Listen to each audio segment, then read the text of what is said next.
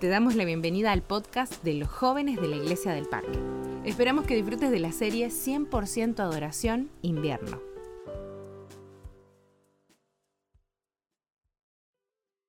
Eh, bueno, ¿cómo están? Es raro estar hablando así, eso que casi que lo hice todo el año, porque las clases nos obligaron a, a estar así, digamos. Me pone nerviosa y también me hubiera puesto nerviosa hablarles de frente, pero aunque sea, podría ver sus caras sonriendo, haciendo alguna mueca o algo de eso. Eh, ¿Les parece si oramos cortito y empezamos? Querido Dios que estás en los cielos, te queremos rogar, por favor, Señor, que tú seas eh, el que trabaje en nuestros corazones, el que esté viviendo en nuestras mentes y podamos recordar que solamente encontramos salvación en Cristo, que es el único que nos puede dar realmente razón para vivir y el que nos puede dar felicidad a nuestras vidas. Acompáñanos, por favor, en el nombre de Jesús. Amén. Bueno, eh, como les dije, el tema que, vamos a ver se llama La verdadera fuente de salvación y me gustó resaltar esto porque el personaje de hoy, eh, el personaje de hoy hace énfasis en esto, en su vida entera, eh, y lo que quiso predicar era solamente sobre él, sobre la verdadera fuente de salvación que es Cristo. Em, y lo que me gustó mucho cuando empecé a leer el capítulo, y que creo que es básicamente el lema de, Jesús, es eh, que llama a personas comunes, a personas que eh, no están como no son las mejores, las más capacitadas, con más dones, con más cosas, sino que llama a gente como como yo, gente pecadora, gente mala, gente que eh, tartamuda, gente que no puede hablar bien, gente que...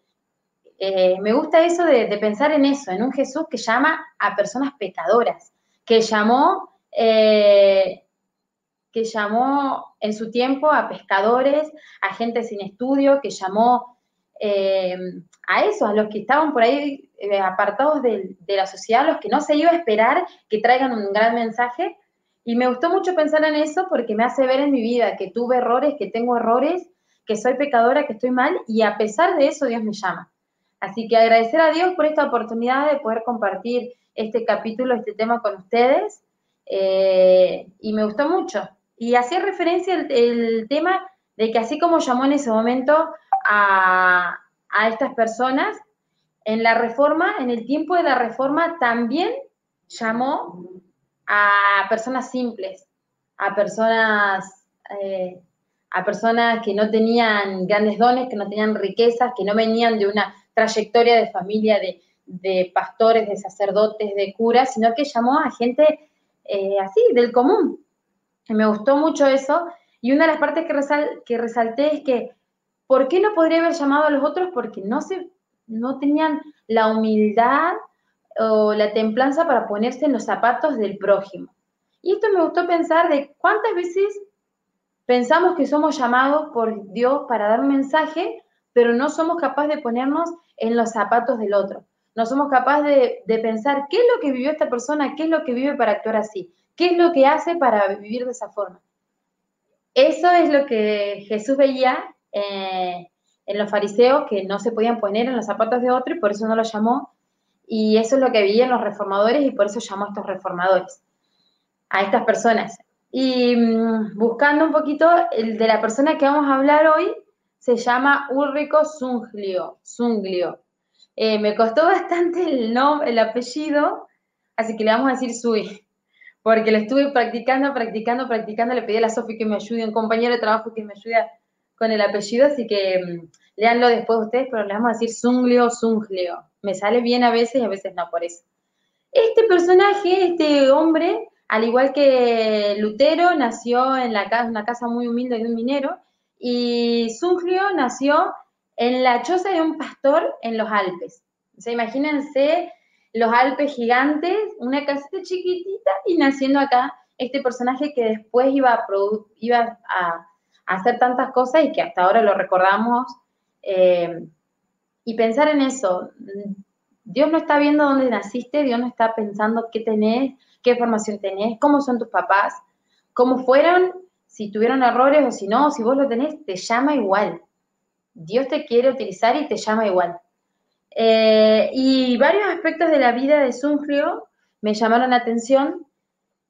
Eh, y lo primero es, bueno, cuando nacen los padres ya querían lo mejor para Sungrio, querían que él realmente ocupara esos dones. Eran padres consagrados, padres, que querían eh, que él tenga un, ministerio en su vida. y cuando fue creciendo, dice que Sungrio se impresionó por la naturaleza. Qué lindo pensar eso de que podemos encontrar a Dios en la naturaleza, ver en la naturaleza la mano de un creador gigante, más grande que nosotros, impresionarse por esa creación y pensar en ese creador. Sungrio se dejó impresionar por eso y se veía chiquitito, se veía que, que era nada al lado de ese creador. Lo tercero que me gustó mucho y capaz que alguno en este momento puede estar pensando en algún personaje de su familia, eh, que recibió la educación en su hogar. Hasta los 13 años, Sungrio lo educaron sus padres y en especial su abuela.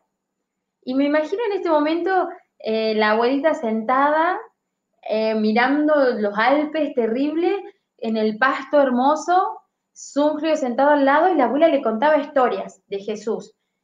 Lo gracioso acá que es que le contaba como historias o leyendas, dice, de lo que ella se acordaba que le habían contado, porque en realidad la Biblia no estaba para todo el mundo en este momento, no estaba al, alcance de todos.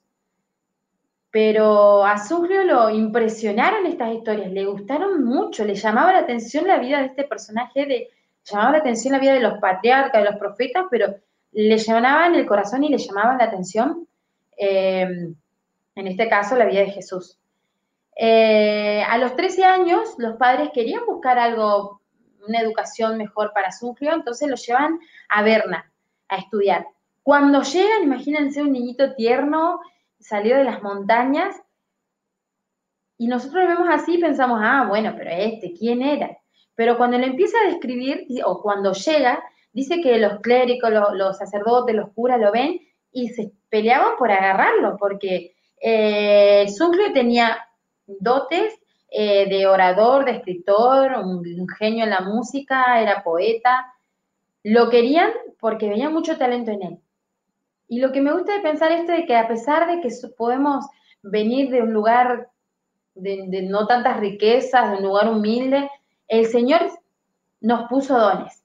Eso es importante recalcar, que a veces pensamos que no, yo qué puedo hacer, qué puedo el Señor nos puso dones a todos y Él quiere que lo pongamos a su servicio, quiere que los hagamos trabajar. El Señor nos espera y espera que, utilicemos esos dones. Lo que me llama la atención acá es que los curas vieron todos estos dones, pero escuchen esto y después léanlo. Me causa gracia porque, no sé, me indigna también. Vieron todas las características que tenía positiva, todas las cosas buenas, para ver qué provecho podían sacar en un futuro, qué cosas iban a, eh, qué, cosas iban a beneficiar a la iglesia todo esto que tenía Sungrio. O sea, cuánto iban a recaudar de ofrenda, cuántos feligreses iban a traer las indulgencias, cuánto eh, plata iban a poder recaudar, todo, todo, todos los, dones que habían visto en él, solo lo pensaban con respecto a la plata que les podía producir eh, Y es que somos así los humanos. Muchas veces vemos a las personas como objetos a, que puedan conseguir algo y no lo vemos realmente como instrumentos para, ayudar a otras personas a, llegar a Dios. Eso me llamó la atención y es una de las cosas que, aparece, de no ponernos en la, en, los, en la postura de estos curas, ¿sí?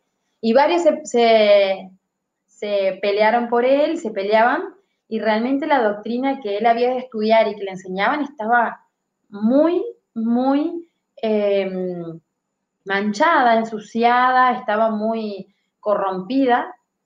Y, saben que esto también me hace, me hace, pensar en esto y capaz que creo que me están escuchando los papás de Miri eh, o ustedes mismos piensen en sus papás que realmente son ángeles, realmente son, si los padres nos ponemos, en mi caso, porque ya soy mamá, en las manos de Dios y oramos por los hijos y el Señor nos ayuda. Saben que Sungrio estaba tomando todo esto, se estaba llenando de esto, Y el padre se dio cuenta de esto y lo fue a buscar. Dijo, no, no, no, no, vamos, te llevo a casa, prefiero que sigas allá eh, en la casa, entre las montañas, los Alpes, que acá que te ensucies, que te manches de toda esta doctrina que estaba mal. Eh, realmente los papás son ángeles y capaz que ahora que estamos un poco mayores nos damos cuenta de eso, de cuántas cosas nos salvaron nuestros padres, eh, que si hubiera sido por decisiones nuestras, estaríamos en cualquier lado, pero ellos, motivados por el amor de Dios y por el amor de un padre, nos sacaron y nos ahorraron dolores de cabeza. Eh, bueno, se lo lleva el padre, pero Sunfrio queda como, bueno, está bien, sí, eh, estamos, me trajiste acá, papá, y está bien, obedeció, pero se sentía que él realmente tenía un llamado, quería seguir estudiando, quería seguir escudriñando las escrituras, entonces le decide volver. Eh, y ahora vuelve a retomar sus estudios a Basilea. Cuando vuelve, y acá también me gustó esta parte de pensar en esto, no todos tuvieron la oportunidad de tener esos padres eh, consagrados que te llevan a los pies de Jesús, pensando en el ejemplo anterior que te daba, como los papás de Miri, que sé que oran por ella, como el papá de Miri, que sé que el padre la llama todos los días a las 6 de la mañana para recordarle que ore, para hablar con ella, para orar con ella. Eh, no todos tuvimos esos privilegios. Y yo en mi caso la tuve mi mamá, que es una guerrera de oración, que ora por nosotros, que, nos inculcó eso, con sus defectos y todo, pero nos trató de llevar al camino, eh, de acercarnos a Jesús. Pero en el caso, en mi caso, por ejemplo, mi papá no, mi papá no es adventista, cree en Dios y capaz ahora de grande se dio cuenta más de algunas cosas y ahora puedo ver el amor de Dios a través de él, de su vida. Pero antes no lo tuve. ¿Qué pasa cuando no tenemos esos ejemplos? Capaz que a algunos le ha pasado. No, pero Abby, yo no tuve a mi papá, a mi mamá, no tuve a nadie. Acá entra un personaje, un profesor de Sunglio, Sunglio. Eh, y me gustó esto de pensar también en nosotros. Yo en mi caso que soy profesora, pero en la profesión que estés, en, lo que estés haciendo, en tu trabajo, eh, en donde estés, de ser para la otra persona ese ejemplo que no tuvo, ese apoyo que no le dieron en su casa. Este profesor dice que realmente estaba inspirado por Dios, era guiado por Dios y le hablaba a sus alumnos del amor de Dios y declaraba esto, solo la muerte de Cristo puede eh, rescatar a los pecadores. Y ese era su sermón, su discurso, solo Cristo, solo Cristo, solo Cristo nos puede ayudar, solamente Él nos puede dar salvación. Fíjense cómo actuó en la vida de Sunglio este profesor que lo inspiró a seguir buscando. Fue un rayo de luz para Sunglio, fue como un rayo en el amanecer, el sol saliendo al amanecer para Sunglio que lo motivó a seguir, a seguir, a seguir buscando, eh, a, seguir buscando a, a Dios. Y entonces buscaba, buscaba, buscaba, buscaba, buscaba, buscaba, buscaba.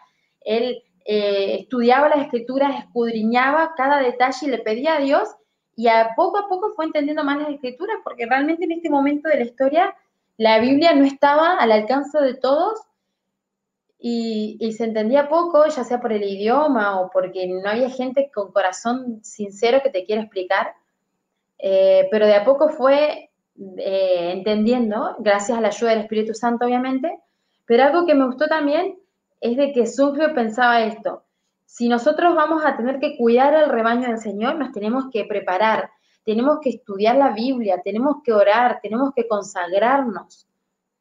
Y fue para mí un palo de pensar esto, cuántas veces quiero dar el cultito a mi hijo, quiero hablar a otras personas, pero ni yo oro, no estudio la Biblia. Creo que eso me gustó mucho de pensar eso. Si vamos a cuidar el rebaño del Señor, tenemos que prepararnos, orar.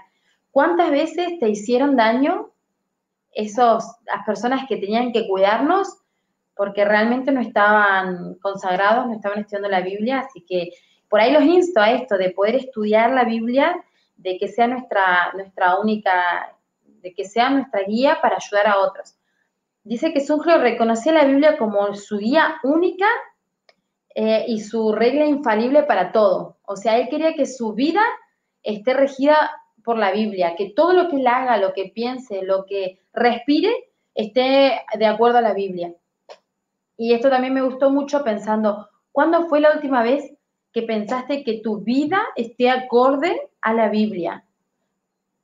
O sea, que tu vida esté acorde a, a la palabra de Dios. Porque a veces tenemos, pensamos, bueno, que mi vida esté acorde a lo que dice este pastor, a lo que dice esto la iglesia, a lo que dice esta persona, a lo que piensan estas personas. Pero ¿cuándo fue la última vez que agarramos la Biblia y le dije, Señor, quiero que mi vida esté acorde a, lo que vos querés, a lo que dice la Biblia realmente, a lo que es tu palabra, tu voluntad?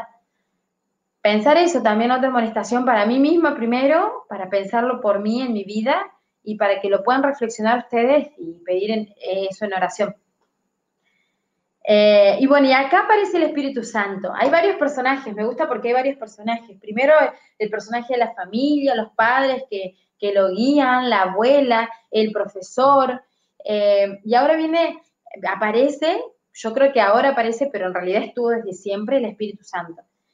Eh, y Suclio dice, me puse a averiguar y Sucre nació en enero, el primero de enero de, ay, no les quiero mentir, 1483 creo que es, y Lutero 84 y 83. Se llevaban meses, o sea, son contemporáneos, pero cuando empieza la reforma y todo esto empiezan a escribir, a leer, a investigar, ellos no, habían compartido ideas. No es que se llamaron y dijeron, che, Lutero, estoy escribiendo sobre esto, ¿qué te parece? ¿Qué pensás? Los dos estaban siendo motivados, iluminados por el Espíritu Santo para estudiar lo mismo.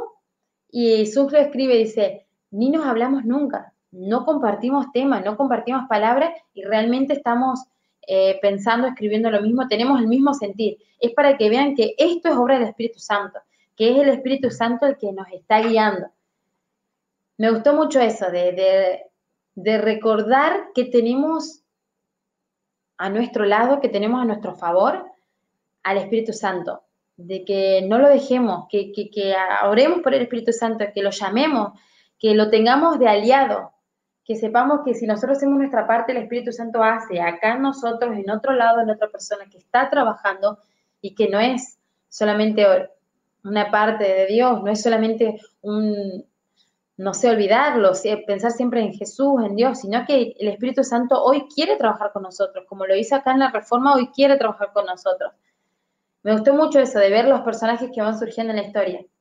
Eh, después, eh, pasando esto, Sunclio es llamado a predicar en otro lugar en 1516, que no les digo el nombre porque es bastante difícil. Entonces, ni, ni puse el nombre en mis apuntes para no, para no equivocarme y no decirles un bolazo en el nombre, pero cuando llega a este lugar, empieza a predicar, a predicar, a predicar, se da cuenta que en este lugar una de las grandes atracciones era una virgen. Que la gente iba porque aquí se consideraba que eh, llegando a esta virgen, a esta iglesia, tenían plena remisión de sus pecados, o sea, todo les era perdonado. Y entonces Sucre se para a predicar y les dice, no muchachos, no, no confundan. Primero no confundan que solo acá está Dios. No confundan que, que, haciendo grandes cosas, que haciendo grandes caminatas, grandes eh, ofrendas, no confundan que haciendo eso van a, van a conseguir el perdón de sus pecados. No, Dios los escucha, estén acá, estén en, la montaña, estén en su choza, estén en su casa, Dios los escucha en todos los lugares. Y quedaron así. Algunos quedaron como, ¿cómo? ¿Cómo? Si esto es lo que se nos viene enseñando. Hace años que se nos viene predicando que Dios está acá, que tenemos que darle eh, plata a Dios para que nos perdone, que las indulgencias sirven para perdonar cualquier tipo de pecado, y ahora se estaban con este sermón que les decía que no, que el Señor prefiere, que, ya la salvación la tienen porque Cristo murió por, ellos y quedaron así como, no, no, yo ya caminé, ya hice esto, ya hice aquello, ya la... Y me hace acordar ahora, a, lo que vivimos ahora. Yo ya fui el sábado, ya prediqué, ya hice la parte especial, ya hice esto, ya hice aquello, ya soy cristiano, soy adventista, tengo todo bien. Y Jesús te dice, no, no, Abby, no, así no es. La salvación ya la tenés porque yo te la regalé, yo te la di. Pero en realidad nada lo que hagas vos va a tener peso en la salvación, la salvación ya la tenés. Y eso es lo que me gusta mucho, de pensar en un Dios que ya nos regala sin esperar nada a cambio. Obviamente que después Sunglio dice, y en varios lugares dice, que cuando Dios está con nosotros, cuando Dios se apodera de nosotros, cuando dejamos entrar a Dios en nosotros, hay cambios. Eso no lo dudo. Pero en realidad para que haga, pase eso, no necesitamos darle nada. Algunos lo, escucharon y como que no les gustó porque al final todo lo que habían hecho de qué les valió. Y otros agarraron esas buenas noticias, las, las atesoraron en su corazón y era algo nuevo. Imagínense a la gente pobre, que le sacaban lo último que tenían de ofrendas para poder perdonar un pecado, que, eran capaces de dar lo último para perdonar los pecados de, sus hijos. La última comida que tenían, la última cosecha la daban para esto y que ahora les digan que no es necesario todo eso, que Cristo ya les dio la salvación, era como, no sé, como un oasis en el desierto, era una bocanada de aire, era, era algo lindo, algo nuevo que se les estaba presentando y que les gustaba. Eh, y saben que gracias a esto, a estas predicaciones, empezaron a menguar, a, hacer menos las ofrendas. Y con las ofrendas vivía Sunclio. O sea, él comía de eso, a él le llegaban las ofrendas, su comida eran las ofrendas, su, la ropa eran sus ofrendas, todo lo que él vivía, vivía de las ofrendas. Y cuando él se da cuenta de esto, la iglesia estaba enojada, obviamente, pero él lo agarraba con felicidad porque decía, bueno, gracias Señor, se están rompiendo las cadenas de, mentiras, las cadenas de idolatría de, de las ofrendas, se está rompiendo esto y la gente está está agarrando la verdad. ¿Qué cosa esto de, de pensar que cuando damos el mensaje, algunas veces podemos salir perjudicados personalmente? Él estaba siendo perjudicado en lo personal. Su vida personal se estaba viendo perjudicada, pero él estaba feliz. Y solamente el Espíritu Santo nos puede dar esa felicidad, de pensar de que algo malo nos viene, pero es aparentemente malo porque en realidad era bueno. En realidad era buenísimo que, esté pasando esto y Sunfrio se daba cuenta. Eh, así que bueno, acá imagínense, ya se viene un gran problema porque, y acá podemos decir, venía todo bien con Sunfrio porque nadie le estaba parando, nadie le hacía nada, eh, pero ¿qué? Empiezan a ver, tocar el bolsillo y empieza a haber problemas. Entonces la iglesia se da cuenta que eh, ¿qué está pasando acá? Algo, algo, algo medio raro está pasando. Entonces lo llaman para otro lado. Le dicen, bueno, vení, vamos a otro lado. Como que lo cambian de ambiente para ver si, eh, si le renovaban las ideas, si le daban una charlita, lo llevan a Zurich. Y acá le dicen, bueno, vení, predicá, hay que hacer énfasis en las ofrendas, la gente tiene que saber que tiene que traer plata, que esto, que plata, que plata, que plata, que plata. Y Sunge tranquilo, escuchó todo. Y después les dije, no, les dijo, no. Eh, la vida de Cristo ha estado demasiado escondida para la gente, demasiado escondida para, el pueblo. La gente no conoce de Cristo y yo no les voy a, sacar esta, esta, gran noticia que, que, que tienen. Y me hace acordar, me gustó mucho esta parte, cuando viéndolo, responder esto y me lo imagino a Sunglio diciendo esto y me lo imagino, ¿saben a quién? Al señor, no me acuerdo cómo se llama, pero el que está parado a veces en la ruta o ahora se para ahí en la esquina de la UAP y con el cartelito que dice, Cristo viene pronto, eh, ay, lo voy a parafrasear porque no me acuerdo mucho, pero dice, eh, desperdiciaréis una oportunidad tan grande, una salvación tan grande. Y me lo imagino así, creo que si me lo tuvieran que describir a Sunfio hoy en día, hoy en día pondría la cara de, este señor que para mí es, grandioso y cada vez que paso y lo veo le toco bocina, lo saludo. Porque es eso, es predicar que Cristo ya viene, que ya va a venir y que, quiere que vayamos con Él. Sunfio quería hacer esto. Él decía, no, ya no les voy a ocultar más. La gente necesita saber que la gente necesita saber que Cristo ya va a venir. La gente necesita saber que, que, hay alguien que murió por ellos. La gente necesita saber que hay alguien que te da paz, que te da tranquilidad, que no te juzga, que te perdona, que te acepta como estás, que a pesar de todo lo malo que haces, de todo lo malo que hacemos, de, lo malo que somos, de los pecadores, Él nos sigue esperando y no espera nada. No, no espera que lleguemos bien, que, que, que pasemos todos nuestros pecados. Eso es mentira, eso nos mintieron. No espera que dejemos los pecados para ir a Él, no, eso es mentira. Eh, me gustó mucho pensar esto en Suncrio, en, pensar que, que realmente Él quería mostrarle al pueblo a este, que, a este Dios, a este Jesús, que se lo tenían escondido. Y dice, Él consagraré mi ministerio a la gloria de Dios, a la alabanza de su Hijo, a la verdadera salvación de las almas y la edificación de la verdadera y dice que lo escuchaba un montón de gente, lo escuchaban personas ricas, personas pobres, pastores, gente, gente súper eh, eh, preparada, y a algunos les caía bien y a otros les caía mal.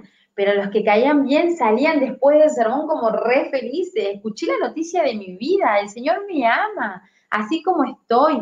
Y, pensaban, este es realmente nuestro pastor, es como el sucesor de Moisés, viene y nos dice las buenas nuevas pero Sucre no les, no, no les ocultaba la verdad, diciendo, bueno, sí, solamente Cristo nos ama, chao, sigan con la vida como están, porque la iglesia hacía esto. La iglesia les cobraba la plata, bueno, 50 pesos por mentir, 100 pesos por robar, 200 pesos por hacer esto, 400 pesos por... Y la gente, chao, ponía el número al pecado. Y a veces estamos así nosotros. Ah, bueno, mintió, sí, hablamos, capaz que la, el, el precio de hoy es lo que te hablan de vos, ¿verdad? Ah, hizo esto, bueno, hablemos un poquito. Hizo aquello, o no, hablemos mal. Hace aquello, bueno, hacemos tal cosa. Y, capaz que el, peso ahora en la paga es escuchar, hablar mal de nosotros, pero si Cristo no nos condena, Cristo nos da salvación y nos llama encima, ¿quién somos nosotros no, me hizo pensar esto en mí misma, eh, de que a veces juzgo a personas por lo que hacen, por lo que son, pero si acá me está diciendo que él no lo hacía, que él les daba, la, les daba eh, realmente, que Cristo nos da la salvación, y Sucre predicaba eso, predicaba que, que hay alguien que nos perdona, que los ama, y muchos lo agarraron, muchos fueron muy felices con esto que estaba dando. Eh, capaz que nos hace falta eso, escuchar eso, volver a recordar que Cristo nos ama, que Cristo nos llama, que Cristo nos espera así como estamos, sucios, desgastados, cansados. Él nos llama así. Eh, pero ¿qué pasó? La iglesia se enojó, Satanás se enojó, chicos, Satanás se enojó, porque veía que el mensaje de Cristo estaba haciendo efecto en los corazones, veía que la gente tenía paz, veía que la gente obedecía, veía que la gente se trataba bien, no había envidiosos. Y Zunglo después, más adelante dice, en el pueblo donde está Dios, no hay envidias, no hay robo, no hay mentiras, no hay engaños, no hay infidelidad, porque Cristo vive con nosotros, porque el Espíritu Santo está morando en los corazones. Satanás se enojó, se puso mal, se puso, vio eso y dijo, no, basta.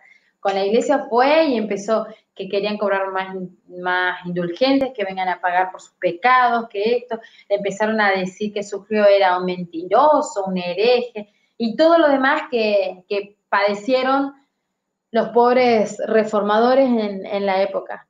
Eh, pero él seguía, seguía, seguía, empezaron las ventas de indulgencia, cuenta por ahí más de que llegaron a Suiza, Alemania, empezaron a mandar gente que iba a cobrar solamente. Imagínense, solo iba a cobrar. Eh, iba a cobrar las indulgencias, iba a buscar las ofrendas, nada más. Ahí cuento un poquito lo que fue un percance, después pueden leerlo bien, entre Sunfrio y Sansón, eh, entre que no, no, venís no vengas a cobrar a mí, a mi pueblo, no vengas a hacer lo corrieron, bueno, todo un poco que después lo pueden leer, pero entre eso, entre esas idas, y venidas, eh, una gran peste azota todo Suiza y Sungrio se, se enferma se enferma, se enferma, se enferma hasta el punto que desaparece. Muchas personas creyeron que realmente había muerto y en ese momento, estando ahí en el lecho de muerte, Suncro se da cuenta realmente de que lo que él predicaba era real. Que en, e, ese momento, como donde su vida pendía de un hilo, se ha dado cuenta de que solamente eh, es Jesús el que le puede dar salvación, el que le puede dar tranquilidad, paz a su corazón. Se recupera se recupere, me pone re feliz porque el tipo estaba así ya moribundo, se recupera, pero en, este, en esta recuperación se da cuenta de que, de, como que parece como que vuelve a tener otro llamado. Y dice, chao, ahora tengo que predicar el Evangelio con todas mis fuerzas. ¿Has pasado alguna vez por algo que realmente te diga eso? Que, te haga sentir eso, que te haga sentir que necesitamos tener la necesidad de predicar el Evangelio, tener la necesidad, capaz que la muerte de algún familiar querido, capaz que algún hecho en tu vida, capaz que, no sé, alguna noticia que leíste, alguna cosa hizo que, te dé necesidad. Dos veces en mi vida me, dieron me dio la necesidad esa de, querer predicar. La primera, y es raro porque soy hace 28 años adventista, pero tuve dos momentos en mi vida que me hicieron dar ganas de, esto, de predicar el Evangelio y de decirle, de contarle a la gente que realmente lo único que te hace feliz es Cristo. Y la primera fue, podría decirse gracias a Dios que todavía no se murió ningún familiar cercano, cercano, cercano a mí, mi papá, mamá, hermano. Gracias a Dios todavía no tuve esa, esa desdicha. Pero cuando murió una alumnita mía hace unos años, unos dos, tres añitos, una alumnita de cuna, yo era maestra de cuna, murió una alumnita mía y dos, tres añitos tenía. Se me partió el corazón. Yo no estaba acá en la villa y se me partió el corazón porque me enteré, o sea, yo la había visto hace dos o tres semanas, había tenido la escuelita sabática, se había disfrazado de ángel, la había visto su cara tierna y cuando me enteré que muere, dije, Señor, hay que ahora sí apurarnos, hay que apurar tu venida, tenés que venir, estos padres están desgarrados, están mal, están tristes, Señor, venía a buscarnos para su sufrimiento. Esa fue la primera. Y la segunda fue cuando nació Joaquín. Y todos los miedos de la maternidad que, vienen con, que vienen cargados con un bebecito así chiquitito, eh, cuando ves toda la maldad que hay en el mundo y pensar que que Él va a educarse acá y va a crecer acá, me dan ganas de que el Señor venga ya, que venga pronto, que venga a buscarnos, que se acerque porque acá no, no va para más. A Zungrio, la muerte lo llevó a esto, a, que, a que desee que todo el mundo conozca de Cristo, a que desee y dice que, que como que su ministerio como que tomó un impulso, esto lo impulsó y la gente que lo veía y que vio tanta gente morir, tanta gente con, que, no se pudo salvar de, este, de esta plaga, de, esto, de, esta gran pandemia, eh, se dio cuenta de que era un milagro que él esté vivo y que era un milagro su vida y que, que más gente se convertía al ver la al ver la el fervor con lo que Sungio predicaba, el fervor con lo que él predicaba. Eh, después viene un juicio, que después, eh, por ahí un juicio, podría decirse, los curas se ponen más locos todavía porque veían que esto seguía avanzando, que seguía avanzando, como por tres, cuatro años no le hicieron nada, eh, porque dijeron, no, pues, ¿quién lo conoce? No, ya se va a retractar, o ya esperaron, pero después se dieron cuenta que no, que bajaban las ofrendas, que bajaban las ofrendas, que bajaban las ofrendas, que gente más pobre iba a la, iglesia. Entonces no les gustó. Eh, aparece ahí como un juicio tipo disputa que duró bastante, 18 días, eh, y Zunglo había estado en alguno, pero en este uno de los que estaba cercano le dijo, no, no vayas, porque en el lugar, en el lugar donde se hacía, eh, habían matado ya varios mártires, habían matado ya varios herejes que estaban predicando sobre esta reforma, entonces le dijeron que no vaya. Pero mandó él a dos o tres personas que fueron como de representantes de él. Y acá, digamos, ya para ir cerrando, me gustó mucho pensar, ver eh, la magnitud de, del, del compromiso que tenían estas personas. Escuchen esto lo que hacía. Se fueron a debatir, no los dejaban tener hojas para leer, no los dejaban ver, como yo tengo acá mis machetes, no los dejaban, como que, que querían hacerle preguntas para matarlos de preguntas eh, encima no estaba Zungro, que era el profesor, era el que había empezado con esta, con esta reforma. Entonces, había uno de los alumnos de Sungrio que escuchaba todo, tomaba nota, tomaba nota, tomaba nota, iba a la noche, a la noche cuando nadie lo veía, iba hasta el pueblo donde estaba Sungrio, entraba disfrazado para que los guardias no le dijeran nada, le mostraba todo eso a Sungrio de la noche, Sungrio leía todo lo que habían dicho, escribía, escribía, escribía, escribía, y les daba las cosas que ellos tenían que refutar, que tenían que contestar, que tenían que decir, que decir, que decir, eh, y así las 18 noches y escribe uno de los que estuvo cerca de Sungrio que él oraba, estudiaba la Biblia. Él lo que hacía en su día era eso, orar y estudiar la Biblia, orar y estudiar la Biblia. Y que y, resalta que inclusive Sungrio eh, trabajó más estando lejos él estando si hubiera, que si hubiera estado en este momento de disputa, porque ocupaba la noche para escribir y para poder para que las personas que vienen en su representa, en representación de él puedan eh, refutarlo. Eh, hasta acá sigue eh, la, historia de él. Bueno, la, cuento un poco que la discusión, bueno, continuó por 18 días. Los papistas pretendían haber, pensaban que habían tenido victoria, pero la mayor parte de los diputados apoyó a Roma y a la... Eh, que, apoyaban, como que dijeron que bueno, que no, que, realmente los reformadores tenían la razón Acá los separan, al fin y al cabo, a Sungrio queda separado de la iglesia a todas las personas que lo seguían. Eh, y el debate, bueno, lo que hizo el debate fue causar un gran impulso a la reforma eh, y después, no mucho tiempo después, Berna y Basilea, que eran ciudades importantes, se declararon a favor de la reforma. O sea que después de todo este momento de tensión, de, de que idas y venidas, de que los curas, los papistas pensaban que iban a ganar esta pelea, por así decirlo, eh, no tuvieron éxito y al fin y al cabo la reforma de Sungio tuvo, tuvo más éxito y, se siguió propagando. Eh, ¿Cuánto sacrificio, cuánto sacrificio hizo esta persona como Lutero y como los demás reformistas para que, para que la gente pueda conocer la Biblia? ¿Qué esfuerzo estás haciendo vos? ¿Qué esfuerzo estoy haciendo hoy yo eh, hoy en día estoy haciendo para que otros conozcan a Cristo. Eh, y hay una parte de una canción de un, de un cantautor que empecé a escuchar hace un tiempo, que se les los recomiendo, se llama Santiago Benavides. Hay una parte de una canción que dice, como que él le está queriendo predicar a otra persona que no conoce, le dice, perdóname si te doy miedo con lo que te hablo, pero ¿qué harías vos si sabes que tenés una noticia que puede cambiarle la vida al otro? Si sabes que tenés un secreto que puede darle la felicidad al otro, ¿qué harías? ¿Hablarías o no? Pensemos en esto, chicos. Pensemos en que nosotros tenemos eso y que hay otras personas que lo necesitan.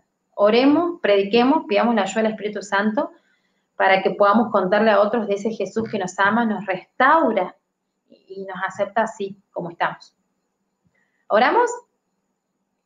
Querido Padre que estás en los cielos, te damos gracias, Señor, te damos muchísimas gracias porque nos llamas así como somos, eh, malos, pecadores, eh, sin nada que ofrecerte, pero nos llamas porque vos sos amor, porque vos nos querés así como está, nos, nos querés así como estamos, porque Cristo murió por nosotros y eso nos da la posibilidad de acercarnos a vos. Ayúdanos a contarles a otros de esto, que esta reforma pueda empezar nuestras vidas y colmar a los demás, darle la felicidad que tenemos nosotros de saber que Cristo nos ama, murió por nosotros y que ya en poquito va a venir a buscarnos. Acompáñanos, por favor, y danos un sábado bien cerquita tuyo. En el nombre de Jesús, amén. Acabas de escuchar parte del culto del 100% adoración de los jóvenes de la Iglesia del Parque en Libertador San Martín. Hay muchos más, no te los pierdas.